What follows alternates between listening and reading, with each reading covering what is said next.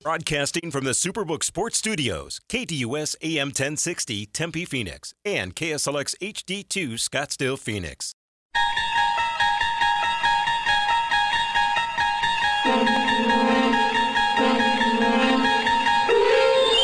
It's now time to enter the Sports Zone with your host, Bob Kemp. Playing tonight for Pat McGrath. Remember, here is Jackson. Hold on. Jackson. Oh. Please come down. Oh. Effortless. Taken on. And it's blocked. Pulled down by Mensah. They have the one timeout. Are they going to take it or not? They don't have their scorers on the floor. It's Butler with two seconds. He's got to put it up. And he wins it. He wins it with the jumper. A San Diego State miracle. Cross to Durant, loads up for three. Hold the pose, KD. Yeah, a lot of wasted boos in here today. One-two pitch. Bounce to first. Walker's there. McGough covers, and he's got his first big league save. And the Diamondbacks have a four-game split at Dodger Stadium. Another two-to-one win. Thompson hits it in the air, high and deep, and gone. It's a grand slam. Second career slam for Trayce Thompson. And it's a five-run LA first. Worry thought the Diamondbacks perhaps caught a break when that Mookie Betts uh, seemingly home run ball was called fan interference, but boy, the Dodgers just pounding away at Mad Bum here. Two out, nobody on. Smith with a 2-2 pitch. Bouncing ball left side, charged by Jung. He's got it. Sets and throws. This ball game is over. Will Smith retires the side in order, and the Texas Rangers sweep the Philadelphia Phillies. The Rangers, one of only three teams in Major League Baseball, unbeaten after the first weekend of play. On that, he swings and taps it to the mound. To home for one. Raleigh to second. First, bounce to throw down the right field line. That is going to enable Ramirez to score. Bell to third, and the Guardians get a gift and lead six to five. Dial 602 260 1060. That's 602 260 1060. Or tweet the show at KDUS AM 1060. And now, here's your Sports Zone guide, Bob Kemp on KDUS AM 1060. And welcome to the Monday, April 3rd edition of the Sports Zone. Not just the news and scores, the news and scores with analysis. In today's Sports Zone, right here on KDUS AM 1060 and KSLX HD2 100.7. The NCAA tournament, who got ATS in tonight's championship game? And from Saturday, did San Diego State win or did Florida Atlantic lose? The Suns, did we learn anything from the wins over the Nuggets and the Thunder? The Diamondbacks, how about a bold prediction for the 2023 season? MLB, what stood out during the first four days of the season? And what else caught your eye since our last show, all the way back to Friday? Here's today's schedule lineup on the show, which is the most informative sports talk Monday through Friday. In moments, we have the introduction of today's pipeline. At 9.15 or so, an NCAA tournament update, including a uh, Final Four analysis from Saturday and a preview of tonight's championship game. Ryan Flaherty will join us from 24-7 Sports. 9.30 will be interactive action at 6.02. 260, 1060, and also the local roundup. A little bit on the Suns, a little bit on the Diamondbacks. Final segment of the Sports Zone will be the national roundup, including some latest line info and some rip from the headline stuff from the weekend. Then after the Sports Zone from uh, 10 to noon, it is the Extra Point hosted by Kayla. That'll include Around the NBA with Sean Deveney. On to the phone, onto the uh, pipeline. Let's go to the pipeline. Phone lines later. Pipeline right now. Here we go. That right now. Right. Myself.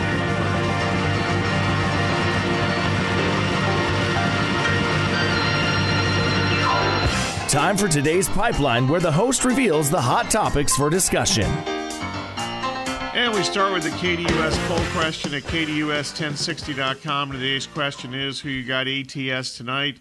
Connecticut at FanDuel is minus seven and a half, or San Diego State. You might want to take San Diego State plus seven and a half. And Kayla, what do we have for early returns? We have San Diego State plus seven and a half, 67% of the vote. UConn minus seven and a half at 33%. And uh, needless to say, Connecticut and San Diego State, uh, they've won their first five games of the tournament. They've taken different routes to win the first five games.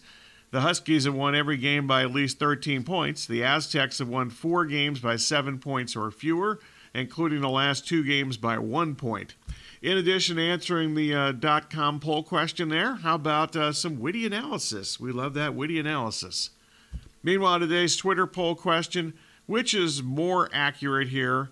San Diego State won on Saturday night or Florida Atlantic lost? And Kayla, what do we have here? We have San Diego State won 61.5% of the vote. FAU lost 38.5%. This is on Twitter at KDUS AM 1060.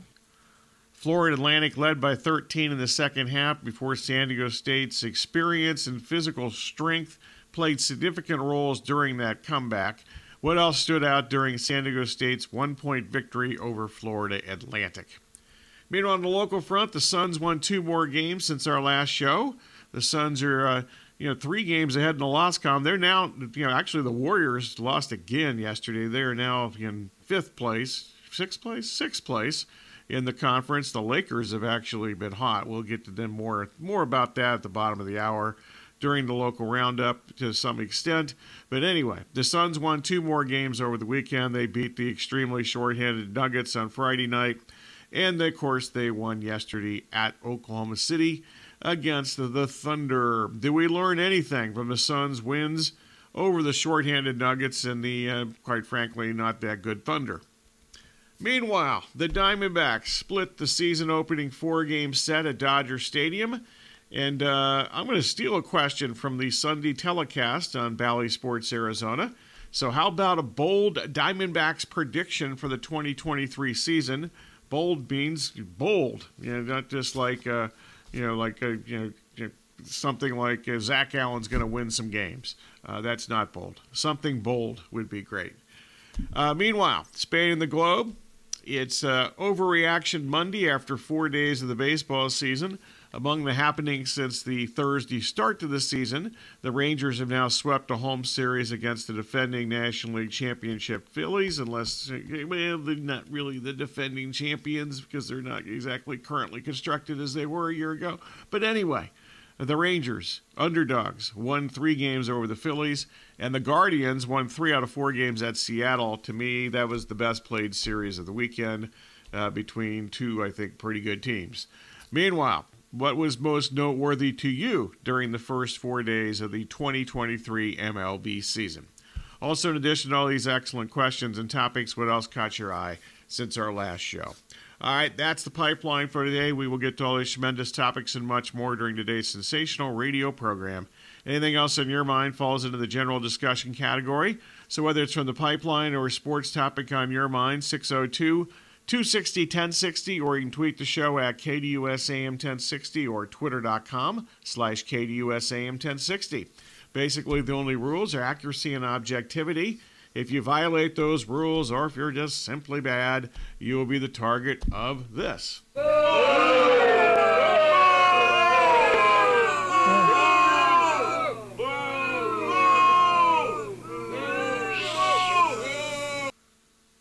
Coming up next, Corey will have a news update. That'll be followed by an NCAA tournament update. Specifically, we'll look back at the Saturday Final Four games and look ahead to tonight's championship game. Kevin Flaherty scheduled to join us from 24 7 Sports. Then again, at the bottom of the hour, uh, we will get to phone calls. General discussion at the bottom of the hour, 602 260 1060. We'll have a little, uh, a little local roundup also in that uh, bottom of the hour segment uh, with some on the uh, Suns for the weekend, a little bit on the Diamondbacks from the weekend. And Madison Bumgarner, is he okay uh, after that first start sent home to Phoenix to be checked out? And uh, we'll also, of course, get to the national roundup, as we mentioned previously, to conclude the spectacular one hour sports zone. You're listening to the spectacular one hour sports zone with Bob Kemp on KDUS AM 1060 and KSLX HD2 100.7. Every now time in your afternoon for the Doug Gottlieb Show, right here on KDUS AM 1060, 100.7 HD2, and KDUS1060.com. Weekdays from 1 to 3 p.m.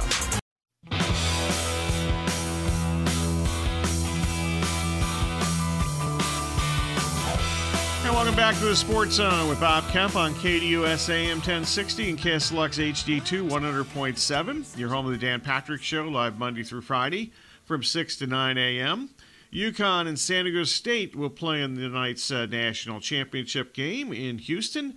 Out to the KDUS hotline we go. We're now joined the Sports Zone by Kevin Flaherty of 24 7 Sports. And Kevin, good to have you back on the show.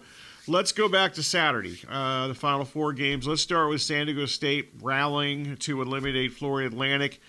Was that uh, that that that game more Florida Atlantic losing it or San Diego State winning it? You know, I thought it was more San Diego State winning it, and it and it was a really interesting game going in. I thought, and that I thought that San Diego State would be the much more physical team, and I looked at it very similarly to the game that Florida Atlantic won against Tennessee, right? Because Tennessee was kind of a, a bully ball team, if you will, that, you know, had a tendency to, to kind of go five minutes here, six minutes there without scoring.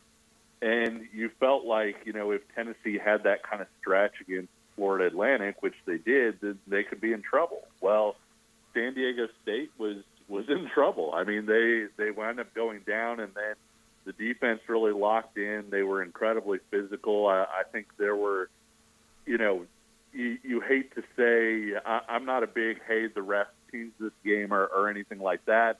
There were maybe a couple calls that didn't quite go their way, and I think you know when you look at, at that last stretch where Florida Atlantic wasn't really wasn't really scoring, there was maybe a little bit of tightness there but I also feel like it was tightness that was caused by San Diego State.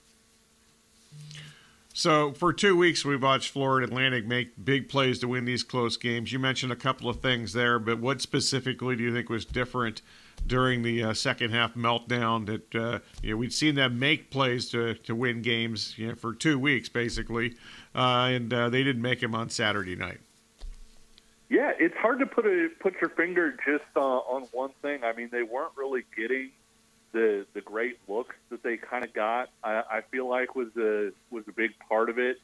You know, they've all, all tournament long they've been able to kind of spread it and shred people, and, and it's not necessarily hey they're out here making 17 three pointers a game, but more that they're playing four out and with the way that they've been able to do that, it's opened up driving lanes and and you know guys like Johnell Davis have become kind of household names for their ability to attack the basket.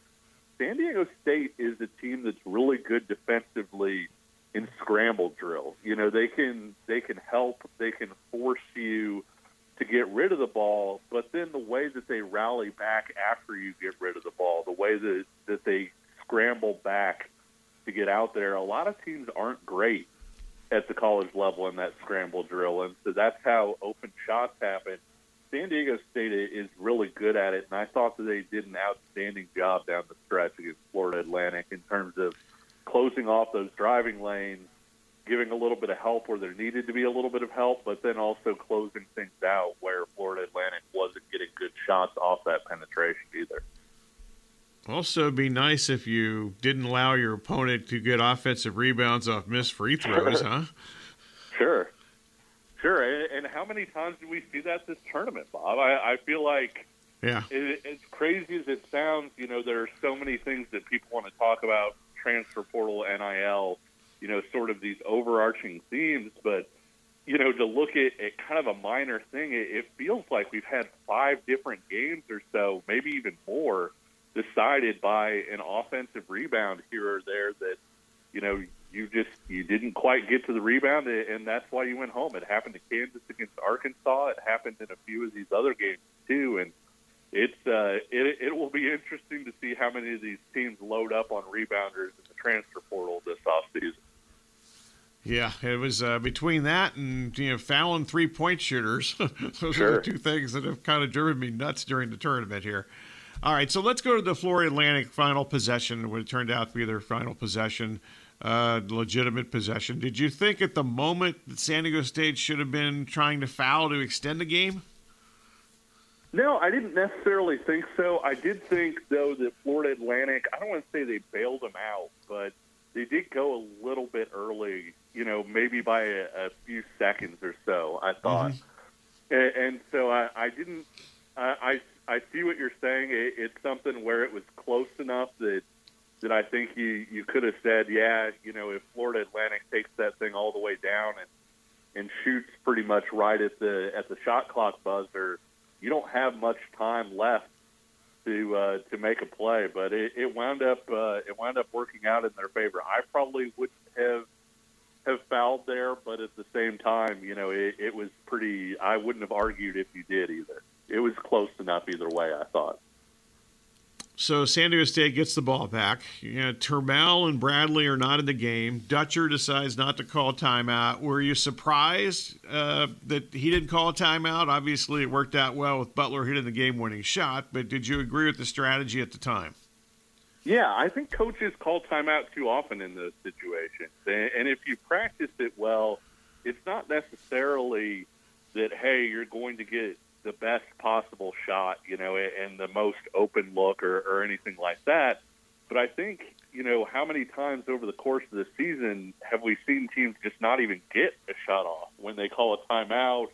You know, it gives the opposing defense a time to get set. It gives the coach time to say, hey, you know, if they run pick and roll, blitz the blitz the ball handler so that he has to take an extra second here or there and next thing you know, the ball's on the ground and people are scrambling around and the time runs out. And so I think when you have a chance like that where you have, you know, somewhat of a fast break opportunity, it wasn't really a fast break, but it was enough that the defense wasn't necessarily going to get set and you're going to have a one-on-one sort of opportunity, you go ahead and take that. I'm going to throw out the other side here, oh, largely because Dutcher – and I've been watching you know the you know the games on uh, you know the Mountain West games on CBS Sports Network sure. all year long, and Lappas keeps pointing out. You know, I didn't know if anybody was ever going to be as good as you know Bill Self and uh, Tom Izzo coming out timeouts and getting good looks for their guys. But Dutcher, they're really good at that. And I heard him say after the game that he ran out of good plays. But I was surprised because yeah. they're so good at coming out of timeouts that he didn't call one. Yeah, it, it's been interesting too because I feel like Izzo and Self even have had some moments. If you remember uh, back when Kansas lost to Kansas State in Manhattan, you know Kansas mm-hmm. had the opportunity twice.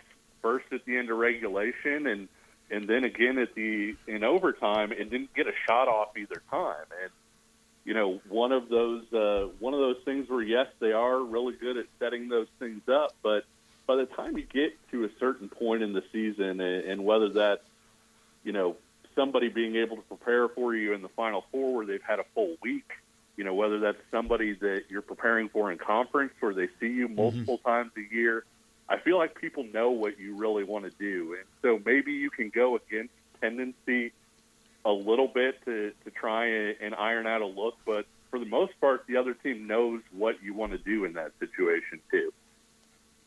Yeah, I think that's a really good point. I agree with that part. Uh, so, uh, you know, we'll beg to differ a little bit on this. Uh, Kevin Flaherty of 24 7 Sports, currently in the Sports Zone. All right, game two. Uh, Connecticut, you know, Jackson's in foul trouble. Hawkins is obviously not feeling well. They're still up 20 points in this game. Why did the Huskies pretty much have no no issues playing against Miami on Saturday? You know, it, it's crazy because when you look at, at recent history, I, I always go back to the 2018 Villanova team because they pretty much made a mockery of the three point line in that NCAA tournament. And, and, and you know, shortly after that, you know, the, the three point line gets bumped out a little bit. But traditionally, what we've seen is even that team had, you know, just an absolute clunker of a shooting game in their win against Texas Tech in the Elite Eight. And I always kind of use that as my example to, to say to people, you know, nobody hits shots or, or hits outside shots specifically for six straight games. It just doesn't happen. Well, here we are, and UConn hasn't had a clunker game from from the outside all tournament. I, I think the worst mm. they've shot has been 34 or, or 34.5 percent in one of those first five games from the outside.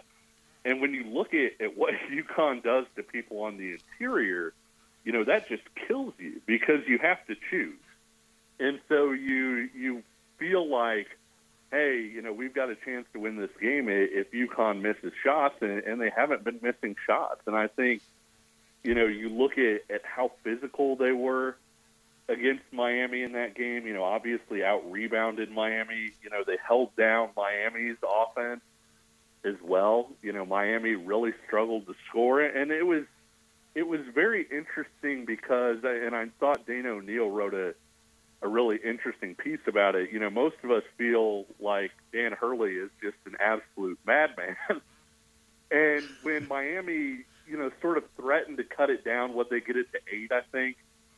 You you didn't see any fear really. You didn't see him blowing up. You didn't see you know, the coach trying to, you know, pull the strings, come on, one last push or, or whatever else. It was, I think he felt really comfortable. I, I really think that he felt like, hey, we're the better team here. We just got to clean a couple things up and, and we'll, you know, advance in this one. And, and I thought that was really telling just, just the fact that a lot of times in those situations, you know, collars get a little bit tighter. It gets a little bit hotter in the gym and, and all of those different things. And, and that just wasn't the case for UConn. They were very comfortable, and even when Miami sort of threatened a little bit, you know, it, it wasn't for very long. So UConn's won every game by at least uh, you know, double digits, 13 points or fewer. San Diego State's won four of its five games by single digits, including obviously the last two games by one point. Let's start with UConn here. What what has impressed you the most with UConn during this five game demolition to this point of the tournament? I, I'm not sure I could put my finger on one thing. It, it's kind of everybody, you know, and it's it's interesting because I think some of it has come over the course of a season, and, and so when you look at where UConn is now, it, it's different from where UConn was when it was going through that stretch where it lost six games, six out of eight games, and and I think you know part of that was they lost some close games through there. And when you play close games, they say the best way to win a close game is to not play a close game because, you know, bounces are inevitably not going to go your way all the time. But I think the other thing was people were, were kind of packing the paint because Andre Jackson not being much of a shooter. And, and I think, you know, UConn wasn't super sure of what they were going to do. And they've kind of turned him into a playmaker a little bit. And they've said, hey, if they're if your guy is not going to play you to shoot, you know, you don't have to stand where he's leaving you. You can drive that thing into the paint a little bit. You can create for some other people. And I feel like that was a little bit of a turning point for UConn once they started doing that. And so people were no longer able to really just kind of pack things in and say, hey, whoever Andre Jackson's man is, you know, help out in the paint and that, you know, we'll play you know, four on five basically, and, and that's been fixed. And I think you know when you look at, I think he had four assists in the final four games. When you look at, at the contributions that he's brought, you look at Tristen Newton was a guy that I was so excited about in the transfer portal because I just felt like he was one of those guys who's a connector. You know, he's mm-hmm. one of those guys that, that just sort of supplies the glue that a team needs. And then, you know, you look at Sanogo, obviously, you know, Jordan Hawkins, you know, even with him being sick, he's had a great tournament and a great last part of the year. He's probably going to be, you know, a first round, maybe even a lottery pick. I, I just think it's all the pieces kind of fitting together and finding themselves. And, and UConn has, has pretty good depth, too. When you bring a guy like Clingan off the bench, that's a luxury that not a lot of people have. All right, so let's flip this. I mentioned different routes to the championship game. Obviously, uh, San Diego State's won these close games, including the last two games by one point. What was impressed you most about San Diego State's run to the championship?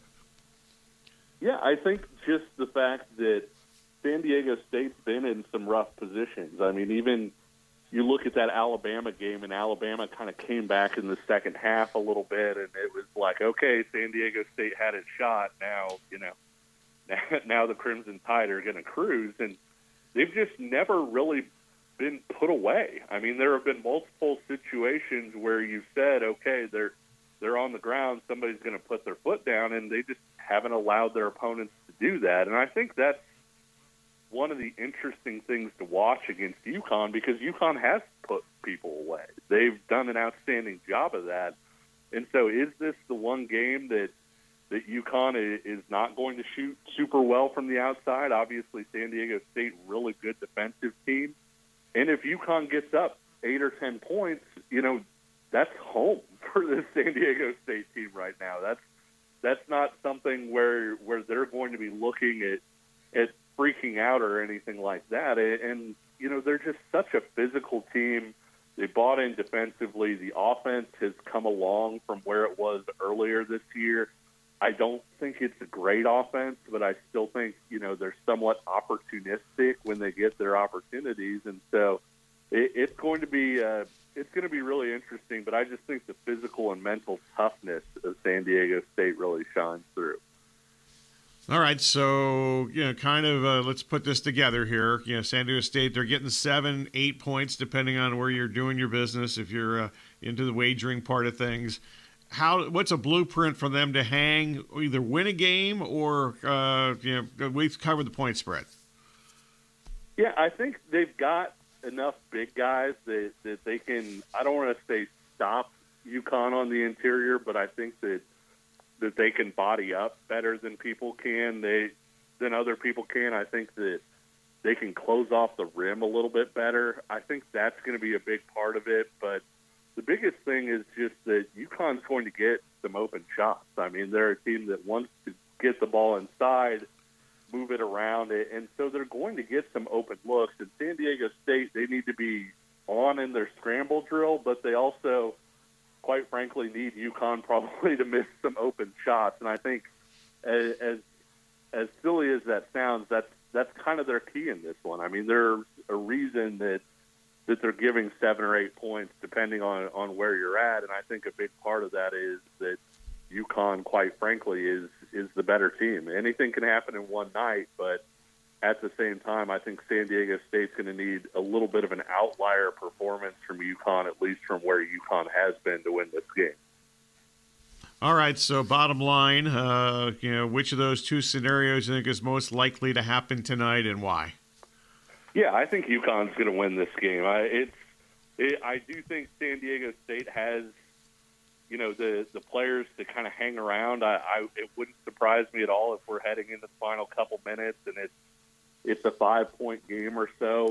UConn has a, a five point lead or so, but I think once you start looking at you know, free throws, plays down the stretch, things like that. I, I think UConn is going to push this thing up, and and is probably going to win by you know eight, nine, ten points. I, I actually really I don't like the spread being where it's at in terms of wanting to bet on the game because I feel like it's it, it's too close to what I would actually predict. But I like the spread in terms of I feel like it being an accurate indication of, of probably where this game is headed.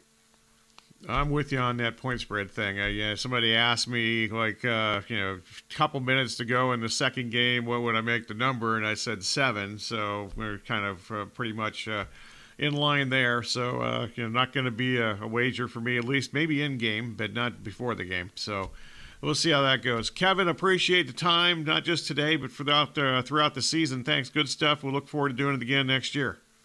Sounds great. Thanks a lot, Bob. My pleasure. Kevin Flaherty, 24 7 Sports. Excellent stuff there from uh, Kevin.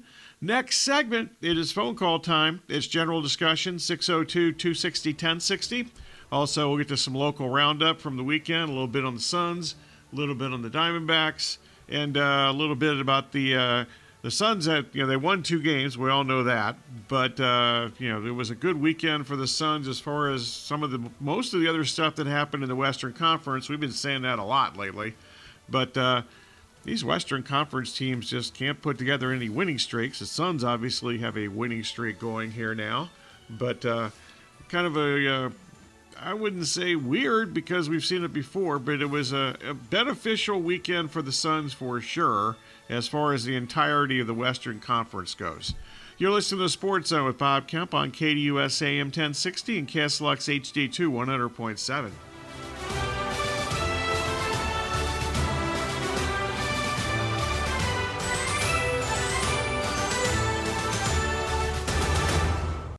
Listener rewards for you with the KDUS 1060 app. Download today to hear all of the national and local shows you love. That's the KDUS 1060 app. It's time for today's local roundup. Welcome back to the Sports Zone with Bob Kemp on KDUS AM 1060 and KSLX HD2 100.7. In addition to the local roundup, it is phone call time. If you want to jump aboard, general discussion 602 260 1060. We'll get to your phone calls here momentarily. First up, let's repeat the pipeline for today. We start with the poll questions. We'll answer the poll questions in a couple hours during the extra point hosted by Kayla.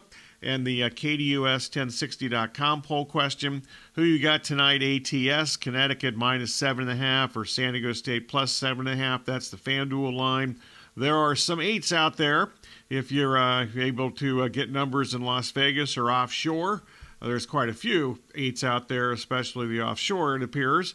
Uh, but uh, you know, if you want to shop around, that's kind of the landscape, at least as of the last few minutes, as far as shopping around goes.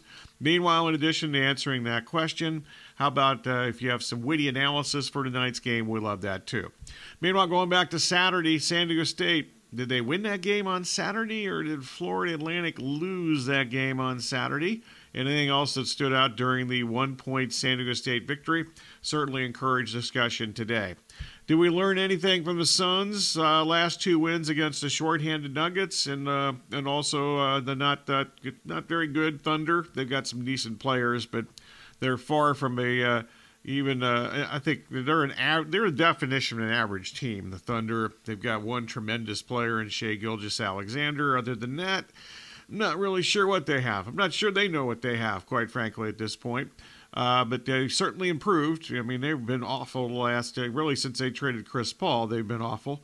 Meanwhile, uh, the Diamondbacks. How about a bold prediction? Stealing this from the uh, Bally's telecast yesterday. What's a bold prediction for the Diamondbacks 2023 season? Uh, before Madison Bumgarner was sent back home to Arizona, I would have easily said the best, the bold prediction is that Bumgarner is good enough that the Diamondbacks could actually trade him during this season at some point. And I'm thinking that the fact that he's hurt or having some kind of physical issue after one start, that's not exactly to enhance his trade value.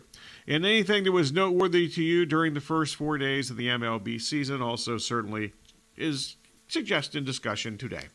All right, so the Suns, they're now 6 and 0 with Kevin Durant. Two more wins since our last show Friday night the show against the shorthanded Nuggets without four starters, including Jokic and Murray. Suns win that game 193. They led by 27 before they turned the ball over with frequency to make it a single digit game before they made some shots to, to win the game. Meanwhile, Sunday, they win 125 to 118 at Oklahoma City.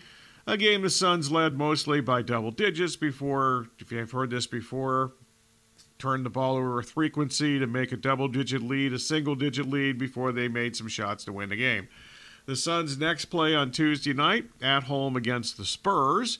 By the way, it was a good uh, weekend around the Western Conference for the Suns, especially yesterday. Uh, we start with uh, Jamal Murray scoring. He came back and played yesterday. Uh, 26 points. He also blocked Klay Thompson's three point attempt in the final seconds. And the Nuggets, not completely shorthanded, but you know, still some short, somewhat shorthanded because Jokic didn't play yesterday either. The Nuggets beat the Warriors yesterday, 120, uh, 120. You know, I guess my computer just glitched here. Oh, here we go. Un, it unglitched. Uh, they won 112 to 110 against the Warriors. The Nuggets win that game. Michael Porter Jr., 29 points and 11 rebounds. Aaron Gordon, 13 points, 10 rebounds for the Nuggets. Jokic, that's the third straight game he's missed. Meanwhile, the Trailblazers, who have just bagged the season, they had the largest NBA upset in, upset in 30 years last night, or yesterday afternoon, yesterday, uh, when they knocked off the Timberwolves. They were 19 and a half point underdogs, the Blazers. They win the game. You know, Lillard's not playing. They got a whole bunch of dudes that aren't playing. Uh, the Blazers have won. They actually had lost 11 of their previous 12 games uh, before they won that game yesterday in Minneapolis, 107 to 105. The Lakers, how about those Lakers? They Anthony Davis 40 points, LeBron 18 points, 11 assists and 10 rebounds. That equals a triple double, obviously. And then uh, it's just uh, you know 227th triple double. No, 107th. Excuse me, 107th triple double. The Lakers beat the Rockets last night, 135, 119. So the Lakers are now two games above 500, and uh, they have uh, moved up in the Western Conference standings. They're now seventh in the conference standings. So just look at the uh, the glob of teams here. The Suns now three games up in the fourth, the fifth spots because the Clippers lost again. They've now lost two in a row. Uh, so the Suns have 35 losses. They have four games to play, three of them at home this week. The Clippers have 38 losses, as do the Warriors now.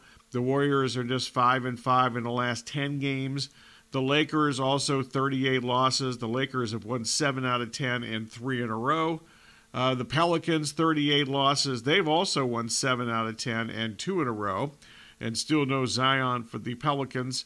Uh, the uh, if you want to get deep into the weeds here, uh, Tim, the Timberwolves are at 40 losses. They're currently in ninth place.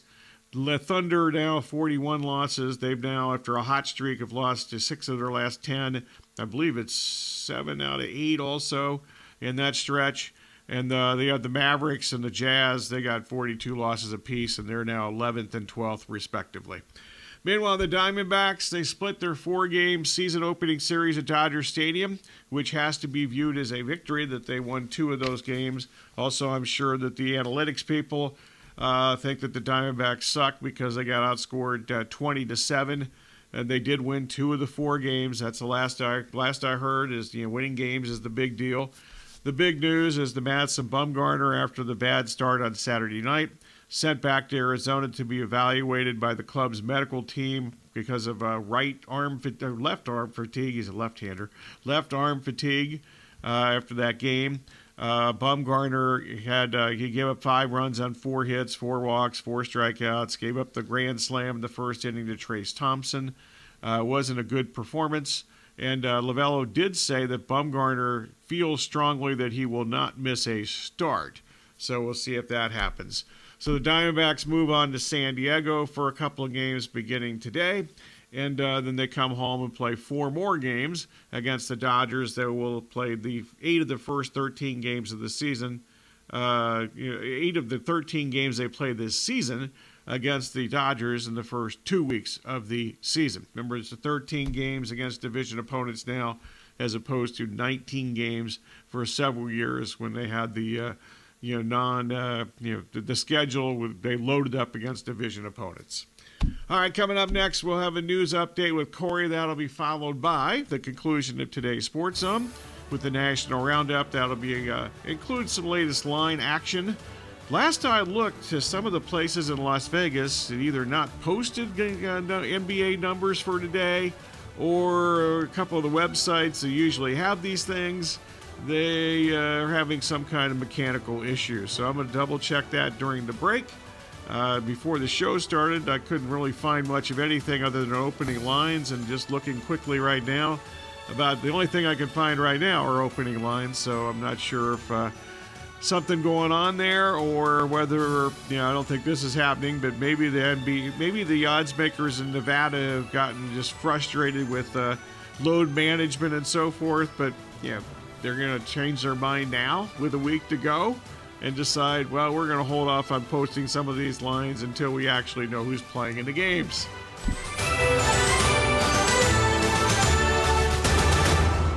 I'll turn those picks into gold. Wall to wall NFL coverage and the biggest stories coming to you from 3 to 5 p.m. The Rich Eisen Show here on KDUS AM 1060 and KDUS1060.com. It's time for today's National Roundup. Welcome back. Final segment of today's Sports Zone with Bob Kemp on KDUS AM 1060 and KSLX HD2 100.7. Obviously, the national championship game tonight in college basketball in Houston in the big football stadium. And uh, Connecticut opened a six point favorite. That stayed six for about a fraction of a second. Uh, it went to eight pretty much immediately in several of the uh, you know high volume and you know, high high limit shops in uh, Nevada and also worldwide. then it's come come back come back to seven and a half. Right now in Nevada, I actually see some eights uh, at Wynn and also at uh, the station casinos. Uh, also, see a seven in Las Vegas at Caesars. So if you have access to any of that, act accordingly. So that's tonight's national championship game against San Diego State. The total opened 129 and a half. Then I mentioned on Friday that rarely do these San Diego State games the total does it ever go up. Well, it has here. It's gone from 129 and a half in the opening line to up to 132 and a half, and uh, it's pretty much universal now as the 132 and a half. In fact, I got a list of about eh, 10 or 11 casinos in the state of Nevada, and they're all sitting at 132 and a half as far as that goes right now, at least as of the last look, which was like during the break. So it's not that too far off. All right, some baseball for tonight. A couple of games of interest. Obviously, the Diamondbacks uh, took the bus ride from uh, Dodger Stadium down to San Diego after the game yesterday afternoon. They begin a two game series against the Padres. Then Arizona with Nelson on the mound. Uh, going against uh, San Diego, and Weathers goes for the uh, scheduled to pitch for the Padres tonight. And uh, Weathers and the Padres at 140 favorite, seven to five basically. Uh, total net game sitting at eight and a half. Also, the Dodgers begin a two-game series against Colorado, and uh, Grove, who has made the Dodgers starting rotation against Keltner, and I have no idea who Keltner is. Uh, you know, Jim Keltner used to be a drummer for uh, Derek and the Dominos and Eric Clapton back in the day, but I'm pretty sure that he's not pitching for Colorado tonight. But uh, the Dodgers and Grove, a 220 favorite against Keltner and the Colorado Rockies tonight. Total net game at Dodger Stadium sitting at eight and a half. All right, some things around uh, the world of sports that kind of caught my attention from the weekend in the national roundup here. Let's start with Lamar Jackson. According to multiple reports now, he could end up sitting out the 2023 season entirely. This seems to be one thing that ESPN and uh, the NFL Network agree upon. Uh, so we'll see what's up with that. Also, multiple reports over the weekend that seem to believe that the Jets are the closest to signing Odell Beckham Jr. to a contract. Meanwhile, from college football slash the NFL, John Brockington a former All Pro running back who uh, ranks fourth on the Packers all time rushing list, passed away. Uh, John Brockington went to the Ohio State University back in the day. Uh, in the uh, you know 69 70 68 69 70 some of the greatest teams ohio state ever had and he was one of the primary running backs in those days especially in 1969 and 1970 and uh, he passed away uh, last Friday. He also spent uh, time in the NFL with the Chiefs. He was actually the first running back in NFL history to rush for more than a 1,000 yards in each of his first three seasons. Some college basketball. Kentucky freshman uh, Cason Wallace, who's considered to be a lottery pick, uh, announced that he's going to forego his remaining college eligibility and enter the 2023 NBA draft. That's another thing that happens at sometimes that's March Madness in itself because you got guys that declaring for the draft and some guys actually understand their situation and they want to just have uh, you know, somebody from the NBA or however this works out, the talent evaluators for the NBA tell them where they stand as far as the draft goes, etc. You know, there's a deadline which unfortunately I don't have handy here where they can pull out and they don't have to entering the draft as long as they don't hire an agent they're okay with that. Uh, as far as ESPN's concerned, they have Wallace ranked as the number 10, uh, you know, 10 player in the draft projections, or 10 pro- number 10 prospect, let's call it a prospect. Uh, he was a tremendous, well, most of the season, um, he was kind of in and out as a lineup for Kentucky, but he ended up being their you know, starting guard and had 11 points and uh, you know 4.3 assists per game, played like 32 minutes a game for the Wildcats and wanted to likely, I think he'd be staying in the draft, likely his final in one season at Kentucky. Meanwhile, some hot stove former Diamondback Robbie Ray. He was terrible on Friday night, and, uh, and on Saturday, maybe we found out why he was placed on the injured list because of le- uh, left flexor strain. Obviously, he's a left-handed pitcher. And uh, of course, he won the Cy Young Award two years ago with Toronto. Was okay last year, better than okay. He was good with the uh, Mariners last year, and starting off to a bad, uh, getting off to a bad start here. He didn't make it through the fourth inning on Friday night in his first start of the season against Cleveland, and uh, really struggled with his control. We've seen that when he was pitching here. And also, Jake Cronenworth signed a seven-year contract extension with the with the uh, San Diego Padres through the uh, 2030 season. He's a good player. Went to the University of Michigan, and that has not hindered him. He's been a successful person after he escaped from the University of Michigan. Uh, he was set to become a free agent after the 2025 season. He's going to make $4.23 million this season. Uh, that was his uh, first year as an el- arbitration eligible player. That would have been after the, after this upcoming season. All right, stay tuned in the next two hours. It's the Extra Point hosted by Kayla. We'll go around the NBA with Sean Deveney. More phone call time if you want to get in 602 260 1060. This has been the Sports Zone with Bob Kemp. Thanks for listening and stay tuned. The Extra Point's coming next.